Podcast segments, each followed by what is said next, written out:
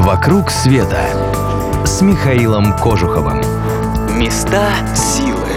Здравствуйте, вы слушаете радио Монте-Карло, с вами Михаил Кожухов. Сегодня я хочу рассказать вам одну провансальскую легенду. В ней говорится о благородной даме, жене графа, которая полюбила красивого пажа, слагавшего удивительные песни о любви. Когда муж узнал об измене, он тут же убил юношу, приказал поварам приготовить блюдо из его сердца и подал его даме. Ну не сердитесь, средневековье.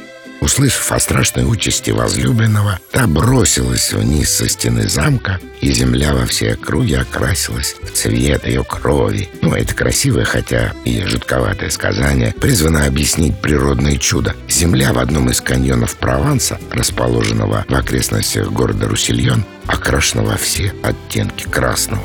На самом деле, все дело не в легенде, а в охре. Это естественный пигмент, который образуется из окиси железа при смешении с глиной. Его характерный рыжевато-красный окрас можно много где увидеть, но в окрестностях Русильона земля просто страсть какая красная. Это объясняется уникальным сочетанием факторов. Известняковой основой, оставленной Древним океаном, разломами земной коры в результате роста молодых Альп, наконец, длительным и целенаправленным воздействием человека.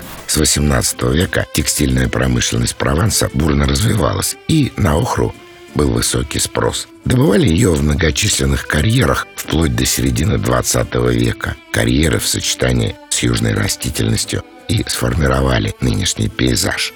Любопытно, что настоящий туристический бум начался вокруг Руссельона только во второй половине прошлого века вместе с массовым увлечением цветной фотографией. Фото путешественников послужили этим местам бесплатной рекламой.